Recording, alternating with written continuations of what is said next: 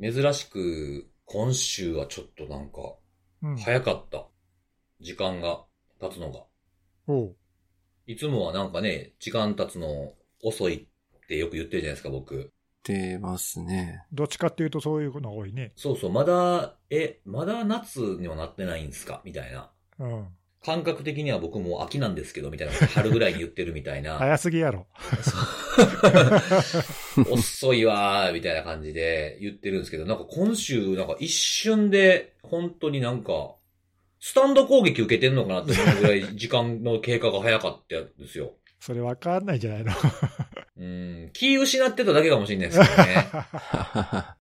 うんいや、結構ね、いろいろ、あのーなんだかんだね、今回ちょっとお出かけだとか打ち合わせがもうびっしりああ、入ってて、今週。ななるほど。充実してたってことです。か。うん、なんかこれ終わったらこの、ここれみたいな感じで、なんかゆっくりする時間っていうか、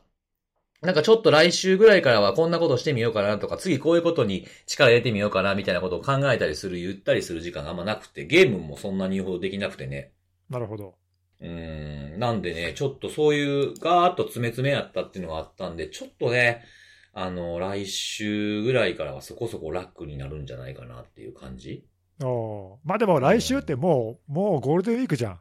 あそういえばそうそうだそうそう。うんだから、そう、なんか来週ぐらいになんかちょっとこう、今、もちろんやることあるにはあるんですけど、やりつつ、ちょっとゴールデンウィークやからできることみたいな、まあ仕事以外のこともね、例えばやろうと思ってるのは、あのーゲームでしょ違うって、あいや ゲームは、ゲームは、違う違う違う。なんだかんだ言ってるけど、あの、バイオハザードのリフォーっていうのが新しく発売されたんですよ。ちょっと前にね。うん。 でも、あの、もう3回クリアしたか早いな。ら。はい。さ、そんな忙しいとか言ってどこにそんな時間があんのい、や、忙しいからこそですよ。そのタイムアタックするわけですよ、やっぱり。あ そういうこと。で、そう。逆にはかどるわけね。そう、いろんな難易度があるんですよね。その、面白いな4段階あるんですよ、難易度が。で、いっちゃ難しいやつを、なんか何時間以内にクリアすると、この武器が無限武器もらえますとかあるんですよ。ううんうん。んうんで、一番難しいやつで、A ランク取らないといけなくて、7時間以内にクリアしないといけないんですよ。うん。で、クリアしましたよ。そうなん だ。はい。よかった、そういう、時短するっていう、う。わかんねえな、その感覚。追い込まれたらゲーム上手なるみたいな感じ。まあ僕の限界ですね。もっと上手い人はもっと上手い、もっともっと短い時間でクリアされるんですけど。そうだからちょっとね、あの、ゴールデンウィークにはちょっとやろうと思ってるのは、あの、あれでゲームではなくて、ゲームやるゲームないから、あのー空調というかエアコンの掃除をそろそろしようかなと思って。おう。だって暑いやん、もう。もう夏みたいなもんやん、もうん。はう。いだ。から、ちょっともう、僕、もうこ僕、僕、クーラーつけてるからたまに。あ、そうなの。早いな。あの、お風呂上がりに汗かく、汗出るのが嫌いで、ちょっと冷や、自分の体一瞬さ冷やすためだけとかにつけたりとかしてるんですよね。なるほど。うえん。そうそうそう。だからその掃除しとかないとね、あの、嫌な匂いしたりもするじゃないですか。えなるほど。夏に備えるわけですか。そうそう。そんでちゃんとメンテせえへんかったらね、ある日どっかの洗濯機みたいに勝手に壊れよるで しょ。 そうね。うん。ほどだからメンテナンスはちゃんとしとこうかなと思って、そういう。はいはいそうですねはい。ゴールデンウィークの予定を、まず来週はゆっくり考えようかな、みたいな。まあまあ、でも先のこと考えるよりちょっとゆとりは欲しいよね。そうそうそう。そうでなすんねかずっと追われてるっていうのもきついしな、うんってい確かにそううねのもあってね。そうなんですよ。資料、資料も作らなあかんのもあるしね、ゆくゆくやらなあかんやつ。うんうんうん早め早めで、先手先手のあれでね、やっていこうかな、みたいな、はい、はいあれうでん。はい。感じですよ、本当に。お便り行きましょうかね。はい、お行きまし願いょうします。はい。えーっと、まあ、前回の感想として来ているんですけれども、えー、根岸さんのミステリー小説のような話し方が上手すぎた。システムをガチガチにするほど人が最大の脅威になるパターン増えそう。しかし、サイコバニーって知らん人からすると攻撃アクターとしか思われへんようなロゴもそれっぽいし、みたいな。確かにね。確かにね、サイコバニーって確かに攻撃者っぽいよな。いそうだよねなるほど。なる ほどバニーがね、特に。はい。そうそうそう。しかもほら、そうそう、ま、前もさ、なんかちょっとサイコっていう、ね、あんまり普段使わないようなね、単語やし、うんバニーもね、動物パターンってね、なんちゃらタイガーとかなんちゃらパンダとかいるから、はい。そうですよね、前をなんかそれっぽくしたら、後ろ動物やったら全部それっぽくなるんじゃない確かに。怒られるぞ。なんか、ストーカーバニーとか さ、いそうやもんな。なんかね怒られるぞ。怒られますかね。 まあなんかいいです、いいっすよね、ロゴもね、あの感じ。うんうん確かにねう。んおしゃれな感じですからね。はい、かなりあの褒めていただいてますよ、これ。ありがとうございます。うんこういう声なんかいくつかありましたよ。すごいなんか本当に面白かったとか、なんか映画のようなみたいなとか。確かに。うんまああれ、話が面白かったからな面。白かったですそっかそっかね。うん。え、これ新しいジャンルいけるんじゃないですか、根岸さん。何がなんかセキュリティ、ホラー語り部みたいな。うん。怪談、怪談師みたいなさ、セキュリティ怪談師。いいんじゃそうないか、じゃあ、あれか、水産のデータセンターのネタと 組んで。あれは、あれは怖いけどおもろい話やから。いや、だからほら、いいじゃはん。コーナン取り混ぜてさ。いや、それ二つ並べたら、いやいや、二つ並べたらもう僕がもう見劣りすんのよ。そうすると。そんなことない。全部、最後に全部落ち着く、落ち着けて持ってくパターンでしょ、それ。ああ、そういう、ああ、そう、怖い話の中に紛れ込ませれば面白いかもそね。うそうそうそ確かに確かに。いいかもな。新しいジャンルかもしれない。いいかもと思います。 はい。で、えーっと、まあこれ業務の効率化みたいなところをセキュリティの導入効果みたいなものにすればいいんじゃないって僕言ったじゃないですか。あの、どんだけメールを着弾せずに済んだかみたいな。う。うんうん。前回そういう話したねそ。うそう。で、それに関して結構共感していただいてるみたいで、なるほど、業務の効率化にどれぐらい貢献できたかを評価の軸に入れるのはいいですね。参考になります。セキュリティイコールめんどくさい手間が増えるではなく、効率も良くなって安心も手に入るみたいなイメージに変えていきたいですね、というお便りをいただいておりました。そうね。なかなか、こうね、こう、マイナスを減らすっていうイメージというか、こう、決してプラスじゃないようなさ、ゼロにするってイメージですもんね。そうそう、なんかね、うんうんうんそんなイメージだけだと、ちょっとやっぱりね、うんつまらないし、せっかくのこう良さがね、伝わらないから、いや、プラスにもなんですよっていうのをなんか伝えていきたいよね。そうですね。うん。うんで、でただね、それに対してですね、あの、僕もあの、この話をした時にこの観点は、普段はあんのに喋った時に抜けてたなっていうのはきちんとご指摘いただいてるお便りも来てまして、はい。はい。メール何件フィルタリングできたっていうのもそうだけれども、あの、誤って5フィルターされたもの、まあ5検知とか可検知とかって言いますけあど、ーそうね。はい。それも見ないと、ちゃんとした評価ができないんじゃないかなと思いました。セキュリティ製品によって、業務が邪魔されたという観点という。うんうん鋭いね。いや、うんそれこは全く確かそにのそ通う。り。確かにそう、うん確かにそう。うん。むしろね、ご検知とかなんかでそういうので、こう、手間が増えてばっかりっていうケースも、まあ実際運用するとあるからな。まあ、メールなんか特に届いてなかったみたいなことがあって、ほったらかしにしてるとっていう問題もありますからね。ううんうんん。やっぱそこら辺のこう、バランスをね、そのセキュリティ機能を生かしつつ、うん。こう、そう邪魔にならないとか、そう手間を増やさないで、プラスになるような、やっぱバランスを取るのがやっぱ難しいよね。そうそうそう。なんかうん結構セミナーとかでほら僕らがね、ベンダーの方に質問するタイプのセミナーとかも僕らやってるじゃないですか。うんうん。はいそこでも僕もよく言う、よく言ってるやつなんですよね。これ検知率の裏側、裏返しみたいなことをよく言ってるというか。ああ、はいはい。うん。だって検知率上げようと思ったら何でもかんでも引っ掛ければいいわけじゃないですか。100%にしようと思ったら。極端に言えばうね。んそうそう。だから、あの、逆にご検知率ってどんなもんなんですかって聞いたりししてますね、僕はこれ。なんで、この観点は、この話をしてる時にはちょっと抜けてたなっていうのが、確かに、ちょうどいいというか、はい、鋭いコメントいただけてよかったなと思いました。ちゃんとそういうのをリスナーが突っ込んでくれるっていう、すごいねい。やいやいやいや、本当にそうですよね。はいありがたいなんかね、アンチウイルスだったら、なんか、分かってたのに、メールってなった瞬間にちょっとこの観点をあの時には抜けてたっていうのはね、ちょっと反省点だなと思いまうしたね。ん、ははい。はい。で、最後のお便りなんですけども、えっ、と、パッチ適用の話ということで、適用後にシステムが正常動作するか、いつ適用できるかは気にしているけれども、パッチ適用までの間に攻撃されていないかというのは、までは意識できてないなというのが身の回りでの印象です。ただまあそういった印象を受けるのの理由としては、えー確認方法がわからないっていうのもあるのかもしれませんねというお便りいただいてます。い。なるほど。そうなんですよ。確かに口で言うのはね。もし仮に侵入されてたとしても、じゃあ何見ればそれが分かるんですかっていうところまで。まあ、最近のね、その実際に、そのすでに侵入が確認されている事例とかだとさ、はい。ベンダーがここのログを見てとかさ、ここのファイルシステムのここにこういうファイルがあったら、それは侵害の兆候ですみたいな、うんうん。そういうことをまあ書いてくれてる親切なやつも中にはあるけど、はい。まあ、あんまりね、そういう情報がないと、自分でどこ調べればいいかって分かんないケースもまあやっぱりあるだろうね。うんうんうん。そうそうそうそう。うんそうなんですよね。なる確ほかどにね。うん、まあ確認方法と、まあプラスあれかな、そのなんか、もうことが起きてるっていうふうなことを見つける仕組みっていうところで見つけるってのもあるかもしれないですけどね。うんうんうんちょ、ちょっと、この後になるけど。例えばどういうことすでに外に、外に対する変な通信とか、ああ、なるほどね。うん。ううん、ん。まあ普段の、まあその、検知方法として導入しているものだとは思うんですけれどもう、ん。うん。うん、そういったもので、まああ、改めてそういう兆候、攻撃の兆候とか変なものが本当になかったかっていうところそこを見るっていうのも一つかなとは思いますけど、ね。確かにね。見逃してないかっていうことで。なんかあの、ネットワーク機器のあの、40ゲートがよく注意喚起というか自分たちの、あの、脆弱性情報とか悪用状況みたいなものを、ね、40ラボかなんかっていうところで書いてますけど、そこ結構確認方法書いてますよね。あうんうん確かに。うん、ログにこういうのがあったらっていうのがあるけど、ただ、それも結構注意が必要で、そのログって本当に改ざんされてないのっていう観点も抜けると良くないかなと思いますね。ログをちゃんときちんと安全に保存されてるやつですかっていうところも考えないといけないけど、これ結構難しいですよね。確認方法がわからないっていうのは確かにここももうちょっと突っ込んで説明していかないといけない範囲かなと思いましたね。うんうん確かに。ね。うん。なかなかなかね、ちょっと鋭いお便りが多かったうですん。ね。いや、さす本が当にリスナーの人たちは素晴らしい ね。いや、はいすごいですよね。はなんか、まあでも結構お便りもいた、ね、たくさんいただけるようになってますけど、おー意外とね、あの、お便り書いたことないんですけど、聞いてますみたいなことを最近よく言われます。 あ、そうなんだ。え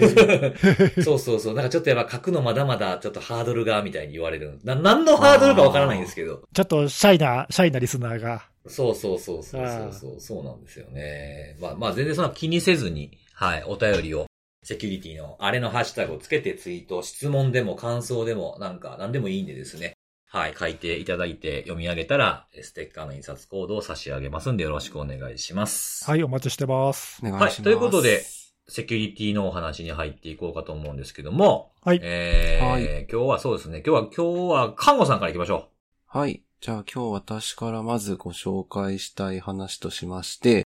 う。はい。えー、4月の18日、まあ現地時間だと思うんですけど、18日付で、あの、マイクロソフトが発表された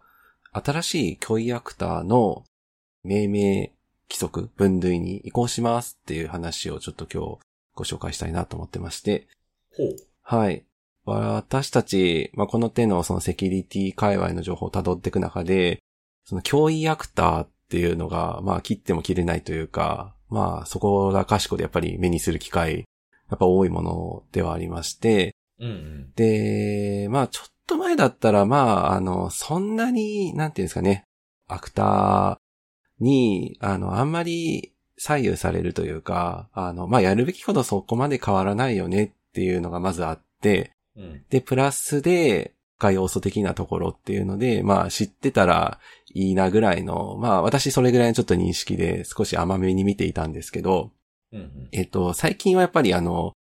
なんていうんですかね、やっぱり国家的な関与っていうのが、まあ強くなってきたりとか、まああるいはそれに関わらずに金銭目的で、それそれこそ辻さんが、あの、日々追われているようなランサムウェアの、まあそういったグループであるとか、まあ非常にその辺の、まあなんていうかその活動体っていうのをしっかり追いかけていかないと、あの見えてこない部分であったりとか、考察がちょっと漏れてしまう部分とか、まああるいはうん。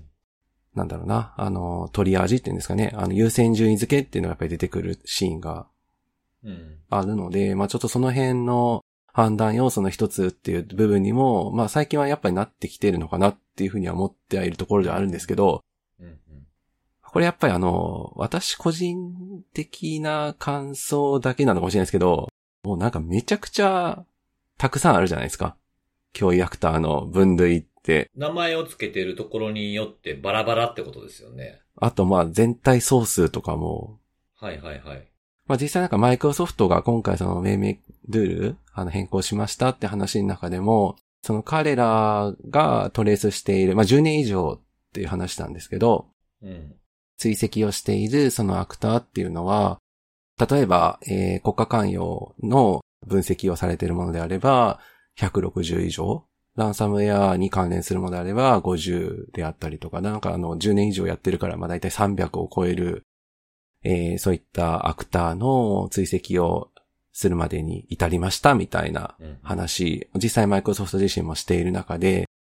まあやっぱりあの、見ていく中でこの、それこそそのさ300全部を覚え るっていうのは、なんかもう結構しんどくて、現実的じゃないですね。ねえ、うん。あの、マイターあるじゃないですか、マイターのアタック。うんうん。はい。あれも一応そのグループっていう形で、脅威アクターの情報とかが整理されてますけど、うん。まあ、あれで眺めても130ちょっとかなあの、まあ、それだけの数が羅列されていて、それ全部、あの、みんな覚えてんのかなって私思っててですね。まあ、覚える人はないと思うんですけど、主要なやつというか、よく目にするやつとか、自分の国に攻撃をしてきてたとかっていう縛りぐらいで、まあちょっとなんとなく覚えてていう感じじゃないですかはい。うん。まあ、なんで、まあ、なかなかやっぱり、たくさんそういったアクターっていう、まあ、考え方っていうんですかね、分類のされ方っていうのに、まあ、当てはまるものっていうのが非常に増えてきているよというのが、あの、まあ、背景に、まあ、おそらくあるんだろうと。まあ、今回その MS、マイクロソフトも、まあ、説明の中では、まあ、圧倒的な量の脅威インテリジェンスデータに直面しておりっていう、まうあ、んなんかそんな、 あの、説明もあってですね。まあ、なので、その名前の付け方を、これまでマイクロソフトってなんか元素名みたいな名前付けてましたよね。なんかジルコニウムとかハフニウムとか、ね、いろいろありましたよね。あの、そういった名前をこれまで付けておられたんですけど、今後は、気象のイベントに関連した名前付けに変えますと。うんうん。はい。まあなんかこれ、これだけ聞くとはって感じになると思うんですけど。 はい。まあ、あの、イメージ的には、あれですよね、あの、クラウドストライクが、あの、やっていたような分類の名前の付け方に、まあ、似ているというか、考え方としてはかなり近いのかなと思っていて、うん。マイクロソフト自身は、その、アクターの分類っていうのを5つに分けていきますと。えー国家関与、まあ、あるいは金銭目的、民間関係のものであるとか、インフルエンス、まあ、あるいはちょっとその特定がちょっとまだ完全には至ってないグループと。まあ、そういった5つに分けて、それぞれもうちょっと細分化する形で、まあ、例えば、あの、中国であれば、えー何々とかっていう形でもう少し細分化して、まあ、それぞれにその代表名じゃないんですけども、気象イベントの名前をそれぞれ付けますと。まあ、例えば、ロシアですと、えーブリザードとか、イランであれば、サンドストーム。まあ、砂嵐でいいのかな。砂嵐ですね。はい。中国だと、台風とかですね。まあ、なんか、あの、その、地理的に関係している気象イベントなのかどうなのかっていうのは微妙微妙な感じはするんですけども、なんかそんな感じで、中国が台風っていうか、イメージあんまないっす。あんまりないんですけどね。はい。どっちかっていうと日本のイメージの方が強いんですけど、はい。 うんうんうんまあなんか、あの、そういう感じで、まあそれぞれに、まあ代表的な分類という形で気象イベントっていうのをつけて、さらに、まああの、それぞれの固有名詞として、まあなんちゃら台風とかなんちゃらブリザードみたいな形で、はいはいはい。ファンシーベアみたいな感じで。あ、もう本当だから、さっきも言った通り、はい、クラウドストライクと同じような考え方でつけるというふうに、まあ、変えてきますという話で、まあ、今後は追跡をやられていくという話ではあるので、まあ、ちょっとこれは結構あの、まあ、マイクロソフトの、えっ、と、この手の教員インテリジェンスの情報っていうのはやっぱり目にする機会が、まあ、それなりにはあるので、まあ、名前付けの変更っていうのは、まあ、またちょっと大変なんですけど、しっかり頭に、まあ、叩き込んでおかないと、あの、またえらい混乱するなというのと、全体的には私、ポジティブではあるんですけど、まあ、ちょっと嫌だなと思うのは、あの、まあ、とはいえ過去の情報は、これまで分類されていた名前が、まあ、それそのまま使われているレポートっていうのは、まあ、アップデートされない限りは、そのまま残るので、まあさっき言ったね、ハフニウムがなんちゃらみたいなレポートっていうのは今後も残ってはいるのでう、ん。まあ、ちょっとその辺が、まあ少しコストかかるなとは思いつつ、うん。まあとはいえ、あのさっきその覚えるというか、ざっくりした把握もなかなか大変ではあったので、まあそこに関しては、まあある程度こういった名前付けっていうのは、まあ多少は理解というか、まあ、ちょっと頭の中で、まあ、例えばさっき言った台風が中国だっていうのが、頭の中で、ある程度、確たるものになっていれば、まあ、なんちゃら台風とか出てきた時も、あ、中国に関連していそうなアクターなのかな、みたいな。はいはいはい。まあ、なんかそんなイメージっていうのはすぐ浮かぶようになるな、とは、思いはありつつ、はい。まあ、究極的には多分あの、各ベンダーそれぞれで名前付けんなよ問題っていうのはやっぱあると思うので、はまあ、なんとかね、可能なものであれば、まあ、統一故障に持っていけるようになっていってくれると、まあ、あの、見てる側からすると非常にコストはかなり、助かりますよね。はい、低くなっていくなとは思うんですが、まあ、今後はこういった名前付けの変更がなされていくというところで、まあ、どうなんですかね。他のベンダーとかも、まあ、結構、ちょっと好き勝手っていう言い方が適切かわからないんですけども、まあ、各々の思いで、まあ、いろんな名前をやっぱり付けていてですね。まあ、ラザルスとか聞くと、聞くと、まあ、ね、あ、北朝鮮かなとか、うん。関連してるものだなとかっていうのは、多分、多分、まあ多くの方が頭に浮かぶとは思うんですけど、まあ、結構マニアックなアクターの名前とかになってくると、やっぱりちゃんとちょっと一回調べてとかっていう感じになってきちゃうんで、まあちょっとその辺がね、まだまだコストかかってるところではあるので、まあちょっとその辺が今後解消されていくといいなっていうのは思いつつ、はい。まあ今回はちょっと MS のマイクソフトの名前の変更っていう動きをちょっと感慨深く見ていたというところでした。なんかもう逆に名前つけないってすればよかったのにね。ってちょっと思ったんですよね。どどうすんのそれで。なんかいやいや、そのなんか名前をそのつける人たち多いじゃないですか。いろんなベンダーがつけてるじゃないですか。は。い。だからもう混乱招くんでうちはつけませんみたいな。変えるぐらいやったらつけへんことにしてすんのもありやったんちゃうかなって僕見てて思ったんですけど。ああ。でもそれじゃあ識なる別できないじゃん。どうすんのうーん。そうっすねうーん。なんかそのおも表立って出すようなものなのかな。出さ、出す必要があったのかなと思ほど。うんっうて。んうんうんいや、でも表だって出さないとさ、これとこれが関連する攻撃で同じアクターですとかってどうやって言うわけじゃん。ああ、それだったら他のベンダーが呼んでる名前をそのままへ併記するのを増やすぐらいだったら他のに合わせればいいんじゃないって思ったんですよね。あだからだからそれはだから、名前つけないじゃなくて、他のやつの名前に合わせろってことだったんあでしょあ、相ああ乗りするってことですね。相乗りう、ん相乗りですねう。んはいはいはいいはや、いそうそうそ結構そういう説明してるレポートも結構あるじゃないですか、他のところ見てると。うん APT なんちゃらです、APT 数字いくつです、カッコ何々ベアですとか、なんとかニウムですみたいなの書いてるのがあるから、途中で変えるパターンあるんやっていうのがちょっとね、思いましたね。う。これさっき、看護さんも言ってたけどさ、はい。例えばこれ、マルウェアの名前とかも、まあ、検出するアンチウイルスのソフトによって名前が違う問そうな題っんでてすよね昔からあってさ、はい。うんうんうん、結局まあこれも解消されてないんだけど、そうですね。 はい。うんまあ、さらにこのね、アクターも名前付けがバラバラってさ、これ、セキュリティ業界って仲悪いんかね、局なんかさ、統一した名前できなかったもんなのかな、ちょっと難しい、いや、しかもね、これ、混乱を招くのは、その名前付けがそれぞれバラバラっていうのに加えて、はい。分類も違うんだよね、微妙に。そうなんですよね分類っていうのは、はい。同じアクターのことを指しているかと思うと、サブグループの名前だったそうりそう、そうあーそう。そうなんですよね。その、微妙にそのアトリビューションがちょっと違ってたりとかして、必ずしもその全部1対1対1でこうなんか対応してるとも言い切れない部分が、本当それがな泣けねるという、か。かなりあっ しんどいて、そこをさ、なんかこう、それぞれ読み解かなきゃいけないってのそうは、なん本ですよね。当に負担なんだよね。なんか、、はいい。や、こんなにさ、その頭いい人たちが集まってんだから さ、なんかちょっと統一した分類方法にしてくれりゃいいのにさ、なんかそういうの得意じゃん、こういうこういうのってさ。そうなんですよね。うねんなんでそれができないのかなっていうのは、ちょっと一言みたいに言っちゃうけ どさ、あ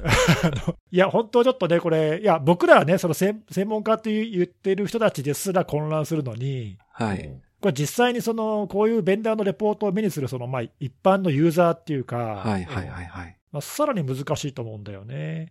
まあ、だからその、今回、その見通しよくしたっていう変えた部分は評価できるなと思うんだけど、はい。しばらくはこれ、その昔の名称と、これ、だからリファレンスガイド公開してるけどそうさ、なんですよね。いちいちこれ多分見なきゃ分かんないじゃん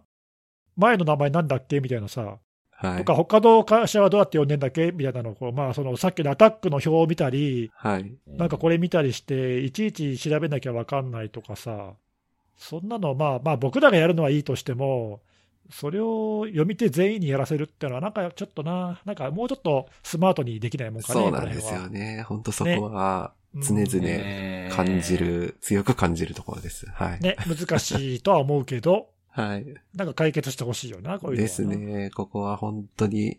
なんとかもうちょっと上手いやり方ないかなっていうのは。ね、まあ、はいさっきのその辻さんの案は一つの解決策で、どっかに一個に寄せ,、うん寄せ寄せちゃえばってのはあるんだけど、そうですね寄せるとええか、あと新規参入しないで、まあ自分たちがつけることをしないみたいな 感じ。まあ、それもね、さっきネギさんみたいな1対1対1じゃないから合わせにくいっていうのも、まあ、問題としてはあるのかもしれないですけどそうなんだよね。ううんんだから自分たちの分析結果と、まあ、必ずしも他者の分析結果が一致するとは限らないっていうのが、まそうあ、なんですよね。根本的にはあるあるんだけどね、うん、そのあたりがまあ難しいよね。ですね。どうなんですかねこれこんこれ、これをそんなに細かく気にしてる人ってそんなにいっぱいいんのかなでも、よくよく考えたら。どうだろうね。必要に応じてなんじゃないのだから別に必要、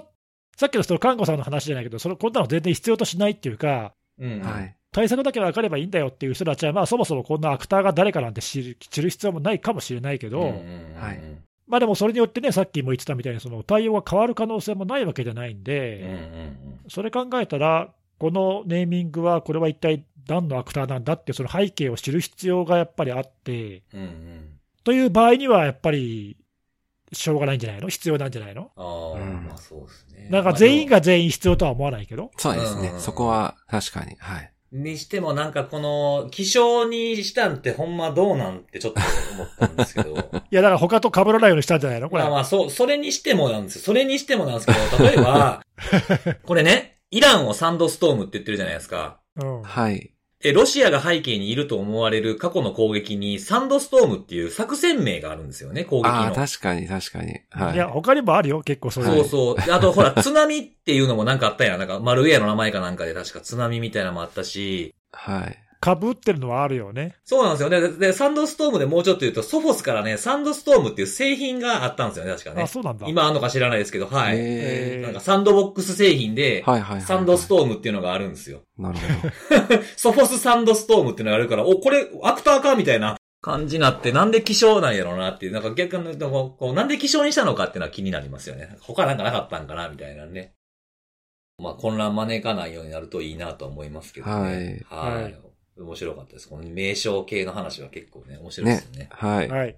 はい、ありがとうございます。はい。じゃあ次は、ネギさん行きましょうか。お願いします。えー今週はですね、まあ、前にちょっと紹介したネタのちょっとアップデートを話したいなと、はい。うんは。はいい、思うんですけども、おまあ、何回か前にこのポッドキャストで、えー 3CX のサプライチェーン攻撃について話を、ははいいはいはい。したと思うんですけど、まあなんかね、実は EDR が検知してたんだけど、ご検知と間違えちゃってみたいな、はいはいはいはいなんかちょっとそういうね、はいはい。はいあのまあ、残念なこともあったなみたいな話をしたと思うんで、ですね今のうん覚えてる人もいると思うんだけど、はい。えー、とでこの時はその 3CX が配布しているその正規のアップデートに、そのまあ 3CX のちゃんと署名付きでバイナリーが配布されちゃって、その中にまあ実はマルウェア購入していたという現象だったんだけど、うんはい。そのなぜその正規のアップデートにマルウェアが入ってしまったかというその原因は分かってなくて、うんうん。でもまあ、その状況からするに、開発環境とかが乗っ取られてなきゃなかったらできないよねと、そうですね。署名もされてるわけだからね、うはい。ん。なので、まあ内部に侵入された可能性が高いわけだけど、その原因は分かってなかったのね。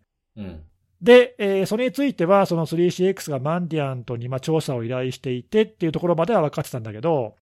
今週、そのマンディアントがちょっとまあ調査結果を、まあ、途中経過かもしれないけども、報告を出したので、おはーいはい。えー少しちょちょっと状状況が分かってきましたと。うんうん。で、はいえーちょっと結論先に言っちゃうと、実はこの 3CX 自身が別のサプライチェーン攻撃の被害者だったと、お、多重なんですね。そうなんだよ、だから実はダブルでサプライチェーン攻撃が来てたという、おーこれ、多分はいはい。広く知られた事例では、す多ごい分な初めてなんじゃないかなと思うんだけど、そんなことあるんですね。ね、本当に、いや、まあ可能性としては20どころか30、40っていくらでも考えられるんだけど、うんうんまあ、ただ現実、こういうのが実際に起きたというのは、おそらく初めてじゃないかと思うんだけど、結ま構あ衝撃ですね。はいね、わかんないけどね、うん、すごく衝撃的な内容で、でそのじゃあその、そもそも 3CX が侵入されたサプライチェーン攻撃ってのは何だったかというと、はい。うん。うん。えっと、これはですねその、まあ、全然別の会社のトレーディングテクノロジーズっていう、これはまああの先物取引とかをなんかやってるプラットフォームを提供している会社らしいんだけど、うん。ちょっと僕もあんまり詳しくは知らないんだけど、でそこが提供していた X トレーダーっていうソフトウェアがあって、うん。はい。でこれはだからもう2020年にディスコになってるので、まあ、今は公開されてないんだけども。ほうほディスコになってから2022年、昨年までまあなんかダウンロードはできたようで、う。へえ。そのこの会社のあのウェブサイトにまあ載ってたのね。うん。で、実はその公開されていた、えーソフトウェアのインストーラーにマルウェアが入っていましたと。うん。はい、で、えーそれもやっぱり正規のそのトレーディングテクノロジーのお証明書で署名がついていたということで、なんで、まあだからこのトレーディングテクノロジー自体が、まあ侵入されていて、そこにマルウェアが購入したソフトウェア、インストーラーが公開されていて、うん。それをダウンロードしちゃった人が、まあ被害に遭ったと。ううんん。うんいうことなのね。で、え実はその 3CX の社員が2022年に、まあ、この今のそのマルウェアが混入したインストーラーをダウンロードして、うん。で、まあ、だから自分の個人のパソコンに、まあ、どういう理由か知らないけど、まあ、インストールをしたらしいのね。うん。うん。で、それでまず完成しちゃったと。うん。なるほど。で、これがまず最初の第一原因で、はいはいはい。で、そっから、まあ、これおそらくだけど、そのまあリモートワークかなんかで使っちゃったんじゃないかと思うんだけど、えー、とその個人のパソコンにどうも会社の認証情報が入ってたらしくて、おーえー会社にアクセスする認証情報が取られて、VPN 経由でその感染の2日後にアクセスがあったとうん。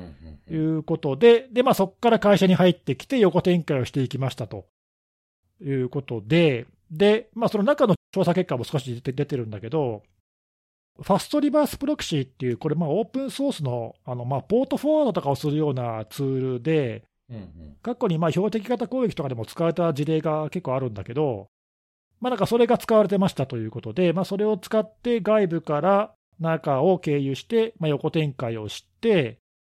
で、えーまあちょっと細かいところ省くけど、結果的にその最終的には Windows とまあ Mac のその 3CX のソフトウェアの開発環境に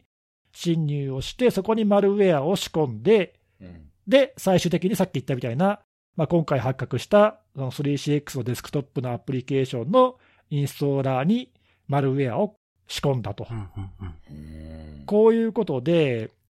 だからね、そのその手前のというか、第一段階のその X トレーダーのソフトウェアのサプライチェーンと、今回起きたその 3CX のサプライチェーンっていうのはすごく似てて、うん。ですね。攻撃の手口から何からもう本当そっくりで、はい。で、あとそのマンディアントがまあ詳しく解析の結果を報告してて、まあ、ちょっとここでは詳細は割愛するけど、使われてるマルウェアだとかもまあ似てるものが使われてるとかして、まあ、だから結局これが同じ攻撃者だっていうことはまあ明らかなんだよね。うんうんうんうんで、そのまあマンディアントが言うには、その過去に使われたそのマルウェアや、まあ、この今回のサプライチェーン以外のね、か過去のマルウェアとか、あとまあ別の攻撃で使われてたインフラとかとの共通点があるので、えーまあおそらく北朝鮮の攻撃者でしょうということで、彼らはまあモデレートコンフィデンスと言ってるから、まあ、そんなに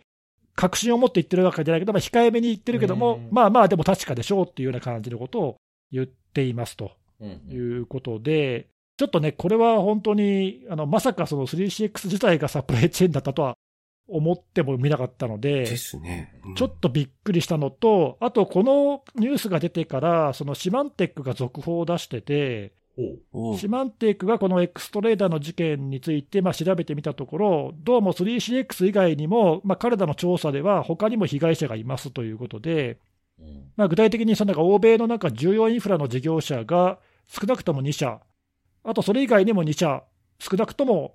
このその最初の第1段階のトレーディングテクノロジーからのサプライチェーン攻撃で被害に遭ったと思われる企業が、なんか複数見つかっていますということなんで。うんへえ。まあ、その多段でね、そこからさまたさらにサプライチェーンでっていうのは、もしかしたら 3CX だけだったかもしれないんだけど、うんうんううんん。まあ、そもそも最初の段階で被害に遭った企業が、まあ、実は他にもありそうだということが分かっているので、うん。まあ、今後、その辺がもうちょっと明らかになるかもしれないし、まあ、なんかもうその辺は表に出てこないかもしれないんだけど、ははい。まあ、なんかちょっとね、だんだんこうじわじわっと全体像が見えてきて、い。うん。思ってたよりも結構広範囲に攻撃を受けているなとそ。うですねう。んということが分かってきたのと、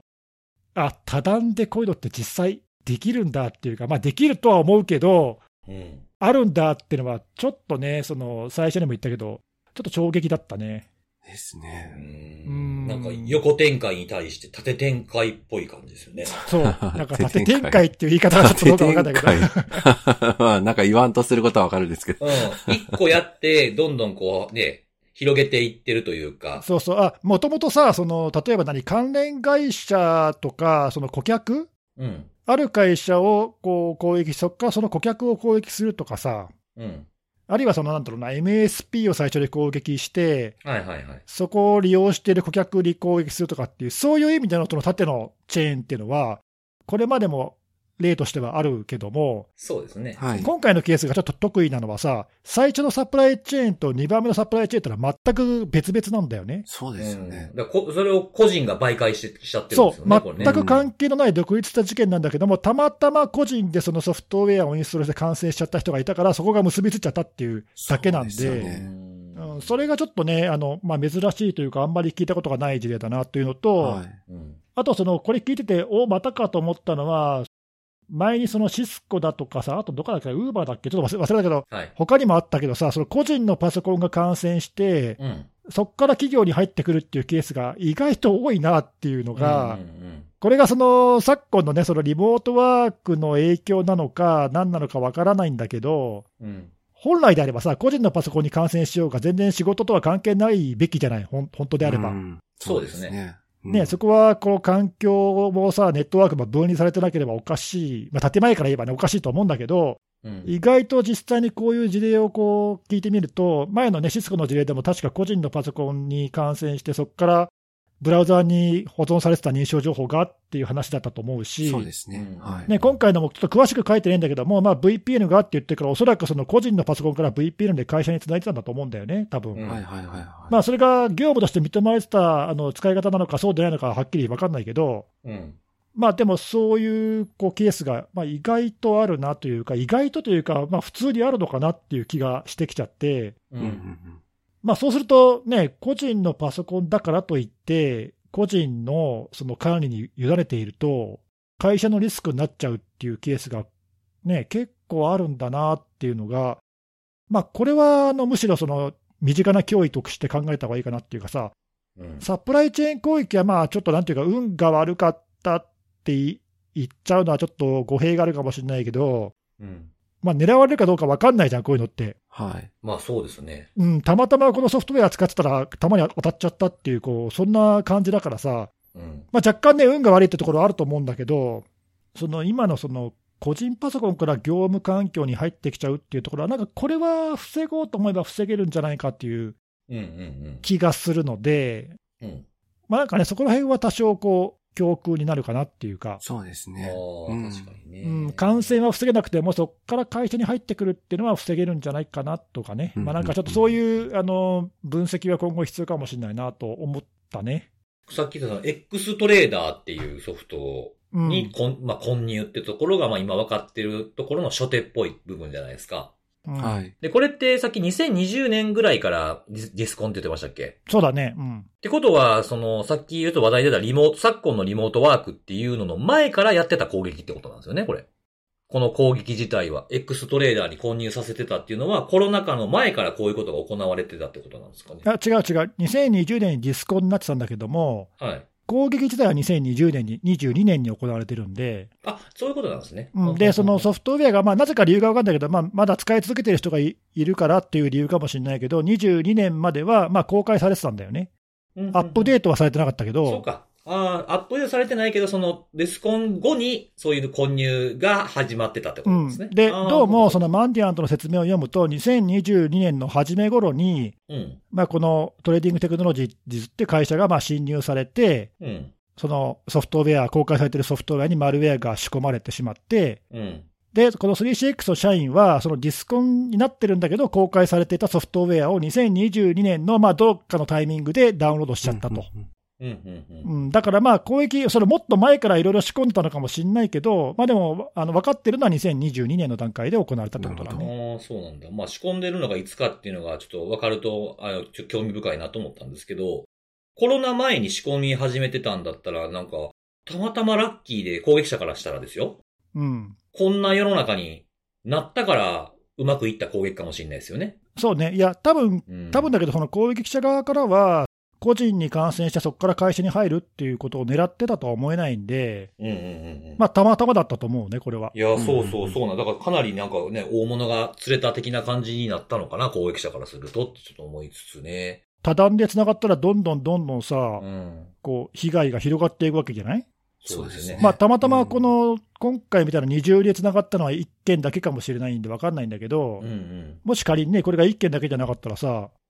最初の侵入からどんどん広がってっちゃうからね、そううんですよねはい。うんうんまあ、そういうその攻撃のリソースがあれば、こういうこともできるんだなっていううんのが。そうですね。うん一旦個人に落ち、落ちてからそこから広げるっていうのは結構無限大ですもんね、可能性がね。はうい。んターゲットにできる組織がってことを考えると、一気に跳ねるなっていう気がして。そうだね、まあ、おそらくその最初の北朝鮮のこれって、多分あのまあ金銭目的だって言われてるんで、うん。はい。最初のトレーディングの会社を狙ったのは、まあ、おそらくそういう会社をターゲットにした可能性が高いんだけど、うん。まあ、それからすると、その2番目の 3CX のやつは、そういう意味では棚からボタン持ち的なやつかもしれないよね。そうですね。確うかに言われてみんればなんとなくだけどね。はいうん。いや、だからそこまで見越してたらすごい先見の明のある攻撃者やなって思ったんで、はい。ちょっと非常に興味深い事例でした。いや、そうですね。これはなんかちょっと共有すべき事例かもしれないですね。うん本当ね確かに。こういう、はいあ、こうなんの、ここで繋がってしまうのか、みたいいや、な。ね本当だよね。うんはいこれあれですかサプライチェーンは何段になっててもサプライチェーンはサプライチェーンで呼ぶんです かそうだ ね。多分そういう定義はないんじゃないのわかんないけど。うんなんか、サプライチェーンチェーンとかだってどんどん増えていくんかなとか ってチェーンチェーンチェーン。名前つけないって言ってたのに。急に名前つけ始める僕みたいな。えー相反してみようかなと思ってちょっと言ってみただけなんですけど。狙ってんな。はい、はい、ありがとうございます。は面いあり白かがったとう。ございます。はい。じゃあ、あと最後は僕なんですけれども、はいえー今日僕が紹介するのは、あの、イーセットっていう会社が、うん。あの、はい廃棄された、まあ、ネットワーク機器とかをですね、まあ、廃棄されると、まあ、中古市場とかに流れたりとかっていうのがあるわけなんですけれども、そういった廃棄された機器を、えー16台、えーネットワーク機器を購入して、その設定情報を調査しましたという、まあ、レポートというか、おーまあ、まあレポートってほどじゃないんですけど、まあ、なんかこう、さ概要というか、触りの部分みたいなものが公開されていたので、あの、結構ハードディスクとか、USB とかっていうのは結構こういう破棄の問題って結構あると思うんですけど、そうですねなんか日本でもそうういう調査やったとか前あったよね。そうそうそう、ありましたし、そのなんかそういうデータ消さずにみたいなので問題になった時期とかも結構あったりとか実際にするのかなはいと思うんですけど、あるはねい、はネいットワーク機器って、なんかあんまり聞かないかなと思って、あ確かにね。うん。なんで面白いなと思ってちょっとこれ紹介しようかなと思ったんですけど、ん。はい。まあ、あの、か、あの、購入、この e セットが購入して調査調査したネットワーク機器っていうのはそんな数は多くないんですけど、まあ、16台うん。はい。まあ、どこの機器かとまでは細かいことはここには書かれてなかったんですけど、16台のうち、まあ、9台の、まあ、ルーター、ネットワーク機器に組織の機密というふうに、まあ、判断できるような情報が含まれているのを発見しましたというふうな結果になってたんですね。これでもさ、細かい機種書いてないとか言ったけど、写真が載ってるから一発でわかるよあね、。そうそうそうそうそう そう。そうなんですよ。あでこれ、フォーティネットとかジュニパーとかシスコとかさ、今紹介してるやつってあの、来週、まあ、現地時間の、まあ、UTC で4月の24日の午前9時40分から RSA カンファレンスで喋るらしいんですよ、これを。ああ、うんうんそうなんですねなので、そこでもっと詳しくは発表されるとは思うんですけどねそ。うだね。だでも、レポートにちゃんと書いてあるね。シスコが4件とかさ。で、9、9台で、まあ、そういう情報が発見されましたということなんですけど、うんうんまあで、出てきた情報というのはいくつかあって、まあ、多分顧客のデータ、そこの顧客のデータが含まれていたとか、おーあと、まあ、接続許可の、まあ、ネットワーク制御とかの接続許可情報とかですね。うん。あとは、えー他のネットワークに接続するための認証情報。はいはい。うんこれ9。件中4件入ってたっていうのがあって、はい。であと、特定アプリケーションの接続の許可の詳細とかですね。これ、あの、制御してるようなもので、何を、どのアプリケーションをどう接続させるかみたいなものとか、あと、ルーター間の認証キーが保存されてるものとか、これ8、これは8台かな ?9 台中う。ん。で、えー、100%のやつが2つあって、全部その9台全部に含まれてた共通したものっていうのが、まあ、旧所有者とか、まあ、運営者を確実に特定するような十分なデータ。まあ、これ IP アドレスとかグローバルあればすぐ分かっちゃうと思うんで、まあ、入っててもしょうがないかなって感じなんですけど。で、もう一つがやば、やばいね、もっとやばいなっていうやつで、まあ、たびたびこのポッドキャストでも話題に上がる、まあ、VPN の認証情報。うん。はい。あとはハッシュ化された、まあ、ルート、パスワードを一つ以上含んでいるとかっていう風なものが、まあ、すべてのこの9台の、16台中9台の中に含まれていたという風なとこですね。なかなかやばい情報を結構そのまま出してるなっていうような感じではあったんですけれども、なんかこの調査をした方のコメントも書かれていて、まあ中堅から大企業っていうぐらいの、まあ大きさの組織の場合だと、まあ、デバイスを破棄するための、そういう対策というか、まあ、ルールみたいなものが厳格に行われているだろうというふうに思ってたんだけども、まあ、自分たちの調査結果はそうではなくて、結果を見れば。なんで、この流通市場からこの入手したデバイスの大半にはさっき言ったような情報が含まれていると。なので、まあ、破棄するデバイスに何か残っているかっていう認識はもっと組織は強めた方がいいんじゃないかというふうなコメントが書いてあって、まあ、どうなんですかね、組織の、えー人にもよるし、組織にもよるのかもしれないですけど、ハードディスクとか、あの、USB とかそういう外部可販媒体とかですよね。あと、ノートパソコンとかの破棄っていうのは結構厳密に決められているところが方がほとんどだとは思うんですけれども、どうなんですかねネットワーク機器までそれってちゃんとルールに入ってんのかなっていうのは、もしかしたら入ってへん組織もあったりすんのかなっていうような気は、まあ感覚的にではあるんですけど、思いました。僕もこれを見てて。うん、なんかあんまりデータが保存されてるっていう意識が、ひょっとしたらそうそう薄いのかもしれないうよね。んうんうんううんんまあ、あとは Wi-Fi ルーターとかももしかしたらね、こういうのは含まれるかもしれないですけどうんうも。んうんはい。で、まあ、これ悪用するっていう風になったら、もうさっきね、ネギさんの話でもありましたけども、まあ、これから繋がるサプライチェーンにもいけますよね。あの、第三者の違う組織のネットワークに繋ぐような情報とかもあったっていうんであれば、そこを踏み台にしたような感じで、あの、中古市場から買うということで入手可能なわけですから、まあ、さらなる攻撃に使えるんじゃないかとか。あと、まあ、利用者が特定できるっていうようなことで、その設定内容からどんなアプリケーション使ってるとか、あとはネットワークのあの状態というか、まあ、ネットワークトポロジーって言われるようなものもある程度推測できますよね、ここから。で、それを使ってさらに証明書とか、まあ、暗号トークンとかがあるってなると、まあ、こっそり長期間にわたってアクセスされ続けるみたいなことが、この購入したルーターとかからはできちゃうんじゃないかなと。だから普通だったらそういう認証情報とかって、まあフィッシングとかマルウェアを感染して、このインフォスティーラー系のものとかを使って、アクティブな攻撃で盗み出すものなんですけども、その組織直接攻撃せずにでもこういった情報が入手可能っていうのは、まあ攻撃者からすると結構旨味なんじゃないかななんていうふうに思いました。で、これ実際僕もこういう調査昔したことあるんですよ。うんあのーまあ、電気屋街でですね、大量に破棄されたと思われるようなワゴンセールに中古の USB メモリー売られてる店ないかってこう、秋葉原ぐるぐる回ってですね。うんはい。で、なんか何十本っていうセットで USB が売られてたんで、それ買ったんですよね。で、それをみんなでフォレンジックしようっていうイベントをやったことがあるんですよ。うん会社で。そしたら、まあ、結構な情報が、まあ、け消してはあるんですけど、もちろんその消したっていう、なんていうのあの、上書き何回もしたとかっていうのをしてなくてですね、業者が多分破棄したんだろうな、間に入ってる業者がっていう風な感じで、ある組織の情報がもうすごいいっぱい出てきたんですよ。電話番号とか、うんライブ資料とかっていうのもあるので、まあ、これ結構前なんですけど、まあ今ではやっぱネットワーク機器でもこれぐらい出てきてしまうんだなっていうふうなことは思いましたね。あんまり変わってない部分ってあるなって思いました。で、まあその破棄っていうふうなことも一口、一口に言ってもいい。まあ自分たちと、まあ業、自分たちがする場合と、業者に頼む場合っていうのはあるじゃないですか。うんなので、まあ自分たちの場合はどうやって消したかっていうのがわかるし、まあやってるかやってないかっていうのはわかると思いますし、やってないんだとやりゃいいだけの話なんですけども、まあ業者に依頼した場合とかだと、破棄って言っても、どういったことをしたのかって見てみないとやっぱわからないと思うんですよね。うん単に消しただけなのか、復元可能か復元可能じゃないのかっていうのは分からないので、まあ結局、まあ信頼するしかないのかなっていうのがちょっと怖いところやなっていうのは思いました。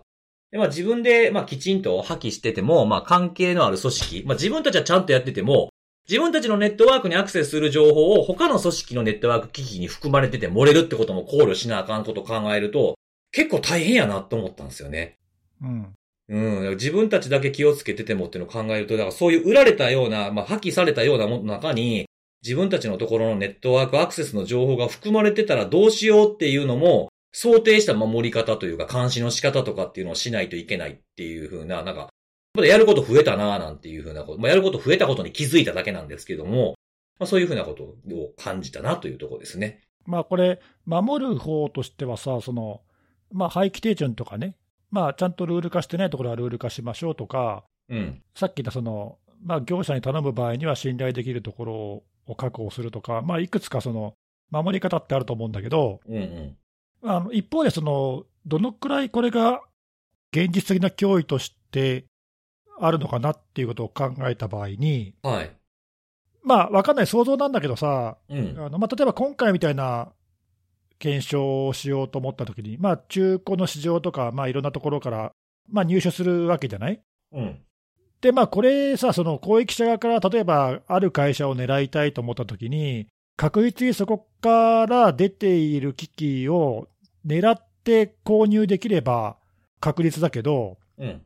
まあ、普通にその市場から入手しようと思ったら、まあ、どこのものかって分からずに買うしかないわけじゃん。あそうですね。基本ガチャですよね。買う側からするとね。ううんんそうですねまあ、だから運が良ければ、どっか結構価値のある会社の情報が手に入るかもしれないけど、まあ、全く手に入らないかもしれないわけでしょ。うん。攻撃者側からすると、ある程度ざっくりその買ってみて、まあ、ガチャでそれこそ当たるかどうかっていうのだと、まあ、多少その、なんていうかな、コストパフォーマンスが悪いというか、高いですからね、ネットワーク機器う。んまあ、あの運任せなところがちょっとあるかなっていうのがあって、でそれに対して、それに見合うだけのその価値のある情報が得られるかっていうのも、まあ、これもやってみなければわからないところがあるじゃないですか。うんうんなので、まあ、そんなに、あの別にだから大丈夫って言ってるわけじゃないんだけうん。ど、はいはいはい。あの実際に、まあ、例えば例えばこういうところから入手した情報を使って、あの深刻な被害が発生したっていう事例が、まあ、どれくらいあるかっていうのが、まあ、ちょっとはっきりしないのもああるんだけど、うんうんうんうんそういうのを考えると、まあ、どのくらい攻撃者側から魅力的なのかなっていうのは、うんうん。ちょっと分かんないなっていう気もするんだよね。結構、この手のそのさっき教えてくれたみたいなそのハードディスクとかそのメモリーとかの検証とかも実際にあって、うん。まあ、今回みたいなネットワーク機器ってのはちょっと珍しいけども、検証してみたらやっぱりありましたみたいなのはよく見かけるんだけど、実際攻撃に使われましたっていうケースっていうのは、まあ、あんまり表になっててないので、はいはい。どのくらい現実の脅威として捉えるべきかっていうのが、ちょっとその見積もりにくいなと思ってさ、毎回こういうの見るとう、んうんうんうん。ね、確かにあるっていうこと、危険だってことは分かるから、まあ、そのような気がっていうのは、それはその通りなんだけど、どのくらい起こり得るのかなっていうのが、やっぱりちょっと分かりにくいよね。うんうんうん、確かにそうですね。あとはその実際にこれを使って攻撃を受けたところも、これが原因っていうのが特定できるかどうか怪しいですよね。そうなんだよ、うん、だから情報、これ、どっから入手したんだろうねって、結局、その原因不明になっちゃうことが多いと思うんだよね、そ多うそう分そうそうそうなんですよね、まあ、その攻撃者側がその、ね、あの自白してさ、いや、こういうのを買ってきて入手しましたみたいなことを言ってくれれば別だけど、うん。まあ、そんなケースがなければ、なかなかね、分かんないと思うんだよね。そうですね。犯人が捕まって言ってくれればいいですけど、その犯人も誰かから勝った情報の可能性もありますからね。確かに。そうあと、はいほら、あのまあ、それこそその何あの、クレデンシャルのマーケットはいはいはい、そうそうあそうその、イニシャルアクセスブローカーとかがさ、よく取引するような、う。うん。例えばそういうところに出てるやつのが、実は e フォスティーラーのマルウェアじゃなくて、こういうところから入入手した可能性はまあゼロではないわけじゃないうん、そうです、ね。まあ少ないとは思うけどさ、うん。まあなんかまあそういうようなことも考えると、まあなかなかちょっとその、実際これが最終的に公益まで結びつくケースっていうのが、どのくらいあるのかなっていうのは、ちょっと見積もりにくいよね。なんか多そうじゃないかなとは思うものの、なんか立証もできひんな、みたいな感じはちょっとするんですよね。うん、なかなかね。でもあれですよね、この中古市場、そのこの間のあの、郵便局員でしたっけが犯人ってあのサイコバニーのやつあったじゃないですか。あれみたいにね、中古市場に噛んでる人が物理的に売られてきたものの中身全部チェックして、それをこっそり裏で売るっていうふうなこともできなくはないかなと思いましたね。そうそう、むしろだからそういうのを専門に扱う業者とかがちょっと、あのいや、別に業者さんのことをわ悪く言うわけじゃないけど、い。いちいち購入する必要もないですからね、そこの位置にいれば。効率がいいよね、チェックだけしてさ、データだけ抜き出しちゃえばいいんだからさ、 そうそうそうそうそうそう。うん。で、綺麗にクリーンにして売りに出せばね、うんなかったことになりますからね。そうそう、だからそれはむしろそっちの方があり得るっていうか、うん、そうそうそう。なんかこれ見てた、そのネギ、 ネギさんが紹介してた、その、あの、話を思い出したんですよね。なるほど、なるほど、間に入ってるとか、必ずしも悪いとか、そういうことを言うつもりじゃなくて、可能性としてそういう効率よくできるかもなっていうのは思思ったところですね。そういうポジションにいた方が有利だよね。そうそうそうそうそうそう。それがさらにね、イニシャルアクセスブローカーの手に渡って、そこから売られてってなると、多分トレースできないんだろうなっていうのも今話してて思いましたね。確かにね、まあ、だからそういうの、まあ、今、想像で言ってるけどさ、うん。まあ、実際、その犯罪市場にそういうルートが確立されててもおかしくはないんだよいね。や、おかしくないと思うんですよね。ううんん。うんうんそうそうそう。なるほどねなんで、まあその、自分たちが被害に遭った時に多分い、ね、まあ、ない方がいいですけども、調査していく中で、結局、所定の原因は分かりませんなんていうものにぶち当たることってあると思うんですけど、うんまあ、こういう可能性もあるっていう自分の想像力の一つの要素として持っておいた方がいいなっていうのは思いますね。まあ、だからそういうふうにならないように、まあ、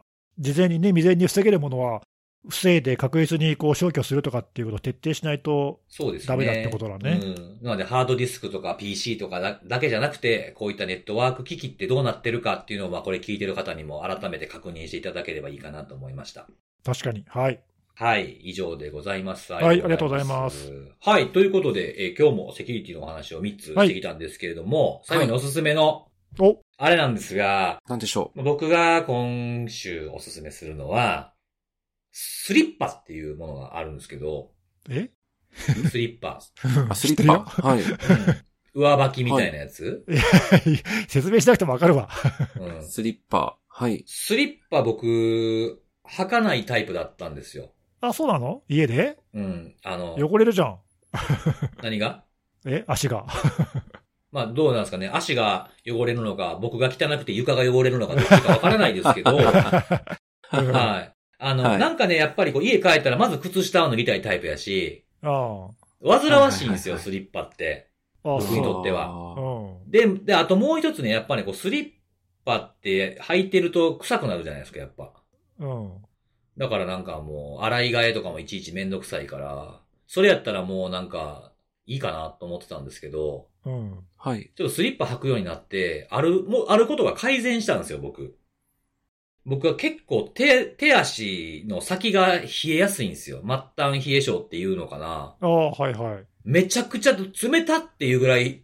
冷えるんですよ。ああ俺もどっちかっていうとそういうタイプだな。そう。で、あの、ちょっとね、こう、家の掃除とかしてると、やっぱこう、す、さ、さっき掃除したのに、やっぱ裸足で歩いてると足跡とかつくじゃないですか。うん。なんでちょっとスリッパでも、あやってみるか。スリッパっていう文明の利器でも導入するかと思って、